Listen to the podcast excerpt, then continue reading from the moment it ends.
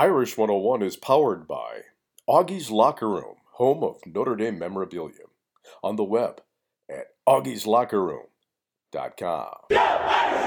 The Notre Dame hockey team continued its streak of making the NCAA tournament and will face Boston College in the first round of the Northeast Regional in Albany, New York this Saturday afternoon at 1 o'clock Eastern Time.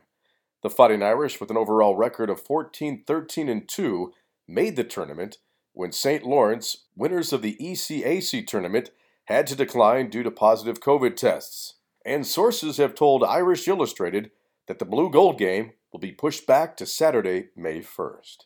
That's your Notre Dame update, powered by Augie's Locker Room, home of Notre Dame memorabilia.